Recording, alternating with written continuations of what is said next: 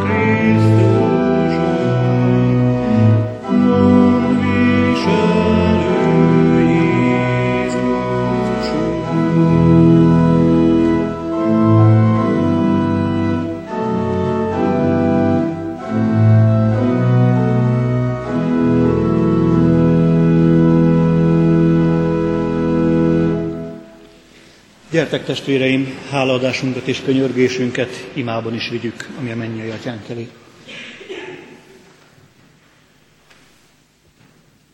Urunk, mennyei atyánk, egy örök Isten, hálásak vagyunk neked azért, mert lehet énekünk te hozzád. Mert szólhatunk hozzád dallammal, szólhatunk hozzád az ének szövegével. Köszönjük, Urunk, hogy a zene és az ének olyan jó eszközöd abban, hogy szívünket fellélegeztesd, hogy szívünket megnyisd saját magad előtt, és mi előttünk is. Urunk, így vagyunk most előtted, hálásan, de egyúttal megfáradva, egyúttal fájdalmas szívvel is, mert oly sokféle nyomorúság sújtott minket az elmúlt időben. Olyan terhek, amelyeket szinte már elhordozni sem tudtunk. Mert Urunk, Te tudod és látod, gyászolunk, mert Te tudod és látod, betegségben szenvedünk, mert nálad talán senki jobban nem tudja. Terhek alatt görnyedünk, lelki és anyagi terhek alatt is. És Urunk, bűneink súlya is nyom minket. Úgy jövünk most hozzád mégis. Nincs mit igazán hoznunk, csak fájdalmainkat, hiányainkat, nélkülözésünket. De köszönjük, mennyei atyánk, hogy te szívesen fogadsz minket így is. Kérünk, erősíts meg ezen a mai estén minket a te örömüzeneteddel. Add, hogy igét szóljon közöttünk, a szívünkig hatoljon, és vigasztaló szóvá legyen bennünk, erővé a hétköznapokra. Kérünk, Krisztusunk, megváltó Urunk, lelkedet ne von meg tőlünk, igéddel bátoríts minket. Amen. Kedves testvéreim, az az ige, amelyet most felolvasok közöttetek, és melynek alapján szeretném közöttetek hirdetni az Úr örömüzenetét. Meg van írva a jelenések könyvében, annak 21. fejezetében, a 21. fejezetnek a harmadik és a negyedik versében. Így szól tehát a megnevezett helyen jelenések könyve 21. fejezetéből az ige. Hallottam, hogy egy hatalmas hang szól a trónus felől. Íme, az Isten sátora az emberekkel van, és ő velük fog lakni, ők pedig népei lesznek, és maga az Isten lesz velük, és letöröl minden könnyet a szemükről, halál sem lesz többé, sem gyász, sem jajkiáltás, sem fájdalom nem lesz többé, mert az elsők elmúltak. Idáig az Úr írott igéje. Foglaljátok el helyeteket, testvéreim, annak magyarázatára.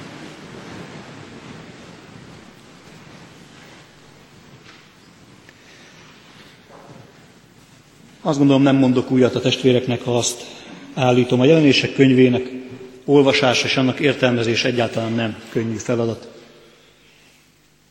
Sok benne a jelkép, sok benne a látomás, sok benne az olyan dolog, amit nem értünk mi már ma, itt 2012-ben Magyarországon. Egész más millió, egészen más háttér. És mégis jelenések könyvének üzenete, és különösen ennek a két versnek az üzenete úgy gondolom, nagyon is illik hozzánk, nagyon is illik ránk. Mert talán nem minden részletét értjük, de a lényeget azt gondolom megérthetjük, ha egy kicsit odafigyelünk. Nem olvastam fel az egész 21. fejezetnek első nyolc versét, mert erre a kettőre szeretnék én magam csupán koncentrálni. Mégis azért az első nyolc versben az, arról lehet olvasni, hogy az Isten valami teljesen újat kezd az emberiséggel. Új égről, új földről lehet olvasni, amiben a törvényszerűségek egyáltalán nem olyanok, mint ebben a világban. Nem olyanok, mint ezen a földön, ezen az égen. Valami egészen más. Ott, ezen az új égen és új földön teljesen megvalósul Isten uralma. Ő ott minden, mindenekben.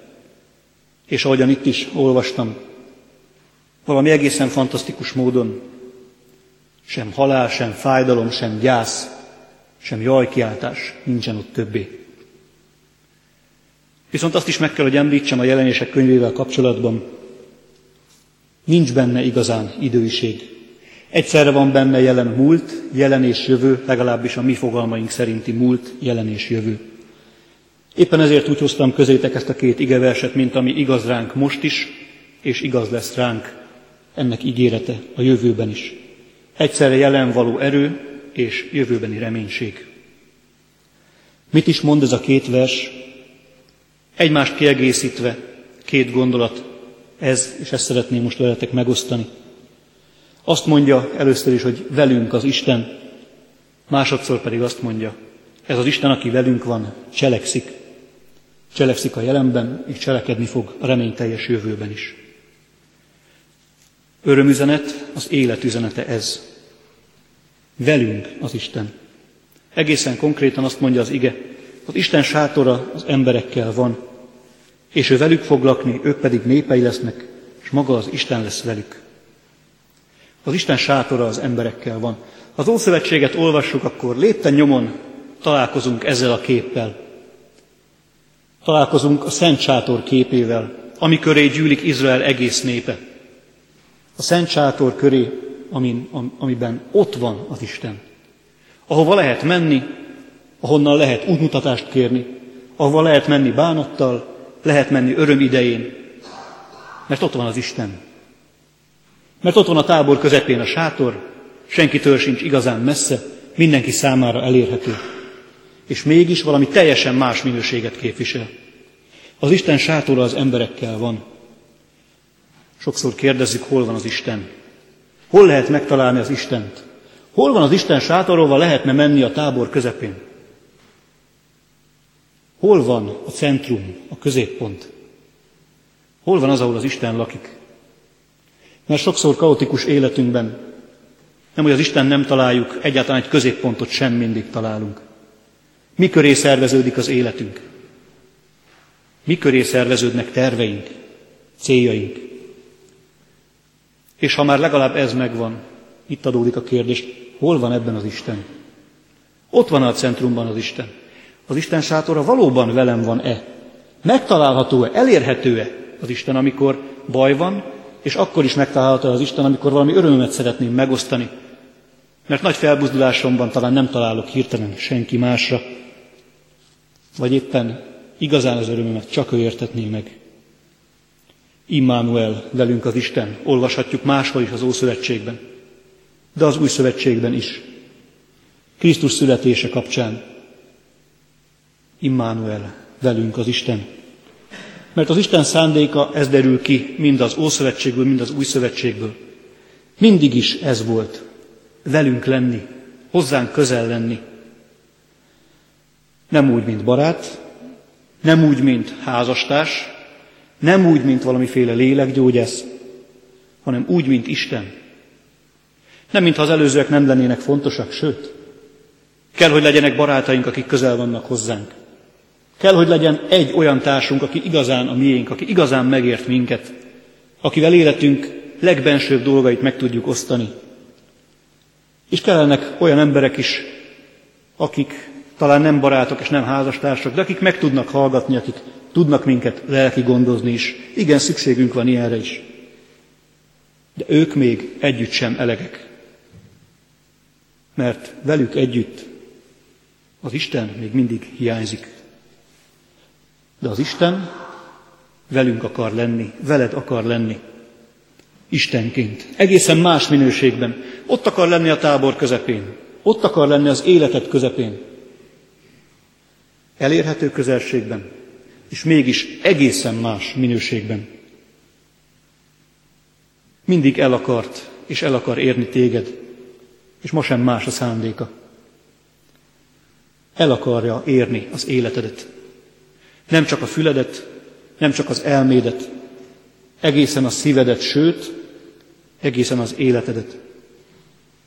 Most is, ma is Isteneddé akar lenni. Akkor, amikor talán a leginkább szükséged van rá. Ti vagytok a megmondhatói testvéreim, hogy egyen-egyenként miként jöttetek most ide.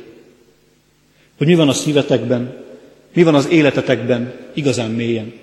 Én nem látok belétek, de nem is kell, hogy belétek lássak. Elég, ha az Isten tudja, és elég, ha ti tisztában vagytok vele. Most, amikor talán leginkább szükségetek van rá. Akkor, amikor a szép szavak nem igazán segítenek, akkor, amikor a biztatások üresen csengenek, akkor, amikor a részvétem kifejezés mögött nem látszik erő, nem látszik hatalom. Amikor a legjobb volna, ha mindenki békén hagyna, egyedül magamban. Akkor, amikor egyszerre szükséged van vigasztalásra, de ezt a vigasztalást legszívesebben el is löknéd magadtól, csak hogy magadban lehess. Furcsa állapot ez. És mégis az Isten azt mondja, az ő sátra, az ő jelenléte veled akar lenni. Veled az Isten. Jelen időben mondom, veled az Isten. Engedd közel. Engedd közel ahhoz az élethez, amely a tiéd. Ahhoz a történethez, amit eddig te éltél meg. Ahhoz a történethez, ami mindannyiunk számára teljesen különböző és egyedi. Mert az Isten személyes Istenné akar lenni. Nem csak a tábor közepén akar lenni, hanem az élet közepén akar lenni. A te és az én életemnek a közepén. Engedd őt közel. De igaz ez jövő időben is. Veled lesz az Isten. Mert Isten uralma bár már itt van, még kiteljesedésre vár. Velünk van már az Isten, de érezzük, tapasztaljuk, nem mindig érezzük az ő jelenlétét a maga teljességében. Még nincs itt a kiteljesedés. Még nincs itt az Isten teljessége. Bár most is veled van, lesz idő, amikor tökéletes lesz a kapcsolat vele. Amikor mindig és egyértelműen ott lesz veled. Ehhez azonban te is kell lesz. Kérned kell, hogy jöjjön. Kérned kell az Istent, jöjjön az életed közepébe. És ez a kérés, ez nem más, mint egy imádság, egy, be, egy beszélgetés kezdeményezés vele. Megteheted itt, ezen az Isten tiszteleten, nem is oly sokára módod lesz erre csendes perc formájában, vagy éppen otthon, és meglátod, amint kinyitod az ajtót előtte, Isten vigasztaló szeretete be fog áramlani minden napjaidba. Talán nem úgy, ahogyan gondolod, de erővel és hatalommal. Cselekedve. Mert a jelenléten túl arról is szól az ige, hogy mit tesz az Isten. Hogy az Isten nem csak egyszerűen jelen van, hanem az Isten cselekedni is akar. És azt mondja, először is letöröl minden könnyet. Letöröl minden könnyet a szemükről. Halál sem lesz többé, sem gyász, sem jajkiáltás, sem fájdalom nem lesz többé, mert az elsők elmúltak. Letörli a könnyeket. Mint az édesapa a síró gyermek arcáról. Talán nem szól semmit, csupán mozdul. Érint, simogat, mosolyog, és úgy tűnik, mintha hirtelen az egész világ megváltozott volna. Mint hogyha a fájdalom, a jajkiáltás, ami az előbb elhangzott, már nem is lenne. Így tesz az Isten is. Érint, simogat, mosolyog, és más, és már is minden megváltozik. Nincsenek többé könnyek. Sokan szenvednek amiatt, hogy már nincsenek könnyeik. Hogy már nem tudnak sírni igazán. Mert ami az életükre kiszabva volt, könyvmennyiség, azt ők már a sok szenvedés alatt kisírták. Sokan vannak olyanok, akiknek nem lehet az arcukról könnyet letörölni, mert már nincs nekik, mert túl mélyek a sebek, és nem engedhetik olyan közel magukhoz a fájdalmakat, ahol már sírni lehetne rajtuk. Az Isten őket is tudja vigasztalni. Ha te ilyen vagy, az Isten téged is tud vigasztalni.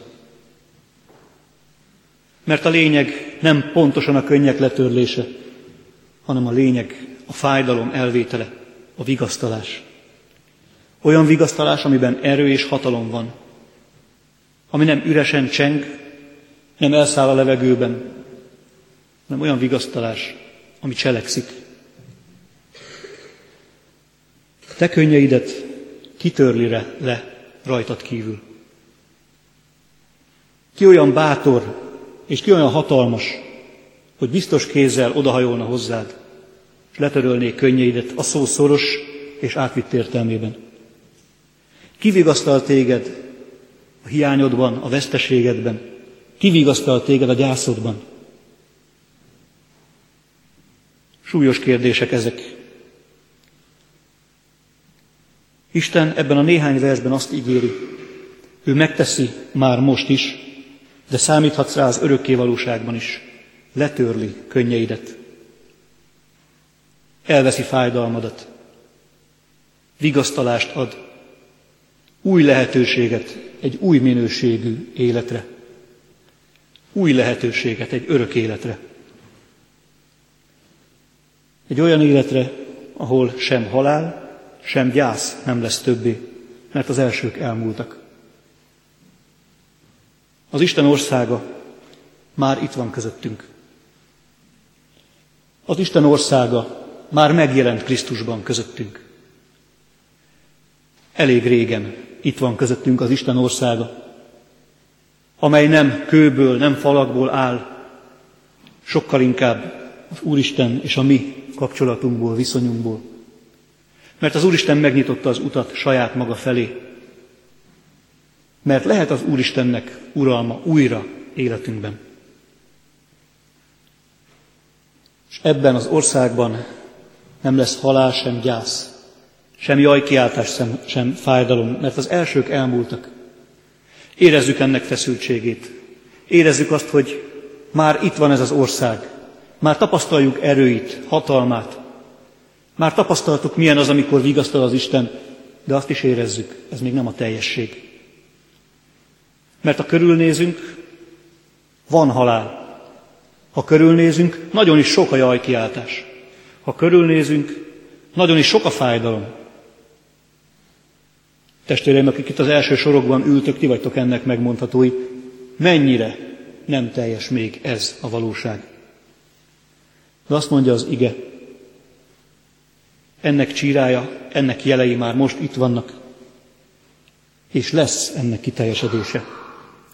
Lesz olyan idő, amikor az Isten eltörli a halált, ami olyan nehéz súlyjal telepedik életünkre, gondolatainkra. Első látásra a leghatalmasabb erőnek látszik, hiszen senki nem, nem kerülheti el. Sem a fiatal, sem az idős, sem a vagyonos, sem a nagyon szegény, sem a fegyveres erővel bíró, sem a fegyverrel nem rendelkező. Senki igazán nem kerülheti el a halált.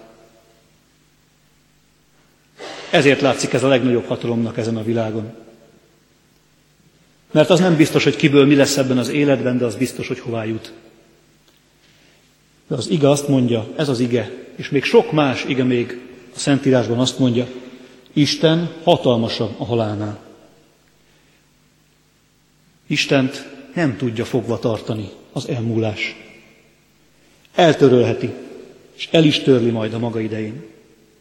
Rajtunk, akik az Istenéi vagyunk, nem fog a halál hatalma. Ha meghalunk is, élni fogunk, ahogyan Krisztus mondja.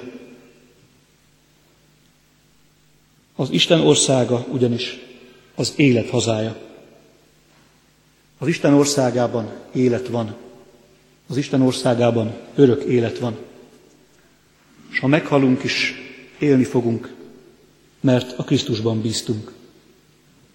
És ez az örömüzenetem ezen a mai estén számotokra, mindannyiótok számára, akik a gyászterhét hordozzátok, akik bármilyen más terheket cipeltek, bűnterhét, talán nyomorúság terhét, lelki betegség terhét. Az üzenet, az Isten velünk van, az az Isten, aki úr a halálon, úr a fájdalmon, úr a könnyeken. Éppen ezért én arra biztatlak benneteket, testvéreim, hogy akár most, akár otthon, Menjünk az Isten elé, őszintén, nem titkolva előle semmit, nem rejtegetve előle semmit, minden fájdalmunkkal, minden megkötözöttségünkkel, és meglátjuk majd, az Úristen képes felszabadítani, képes vigasztalni, erővel és hatalommal. Amen. Testvéreim, most helyeteken maradva, néhány csendes percben mindenki egyen-egyenként vigye az Úristen elé saját imádságát. Krisztusunk, köszönjük neked, hogy hallasz minket. Köszönjük neked, hogy kegyelmed velünk van. Hogy azon sem a pokol kapui nem vehetnek erőt, sem a halál kötelékei. Köszönjük Krisztusunk, hogy hallasz és meghallgatsz minket. Hogy őszintén elégy jöhetünk, bármi is van bennünk. Elégy jöhetünk fájdalmainkkal, szenvedésünkkel, jajkiáltásunkkal, gyászunkkal. Ide jöhetünk, és Te megvigasztalsz minket. Urunk, szeretnénk ennek a vigasztalásnak valóságát tapasztalni. Szeretnénk megtapasztalni, milyen az, amikor erővel szól a Te igéd. Szeretnénk megtapasztalni, milyen az, amikor letörlöd arcunkról a könnyet. Szeretnénk megtapasztalni, milyen az, amikor Te velünk vagy. Urunk, köszönjük neked, hogy a Te igéd arról beszél nekünk. Ez már most valóság lehet. Nem csak a jövőben, a jövőre vonatkozóan ígéred ezt nekünk, de már itt ebben a jelen valóságban is megtapasztalhatjuk mindezeket. Kérünk, adj nekünk reménységet. Adj nekünk reménységet a jövőre nézve.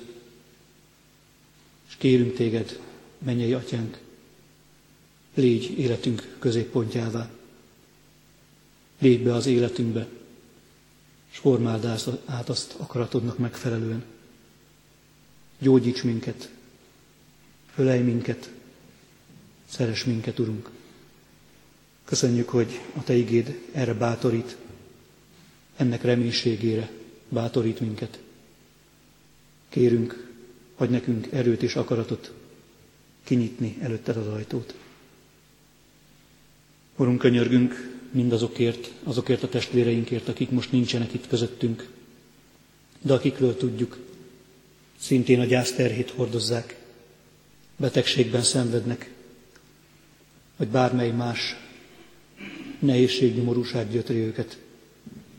Kérünk értük, Urunk, szabadítsd meg őket, vigasztald meg őket, gyógyítsd meg őket akaratod szerint.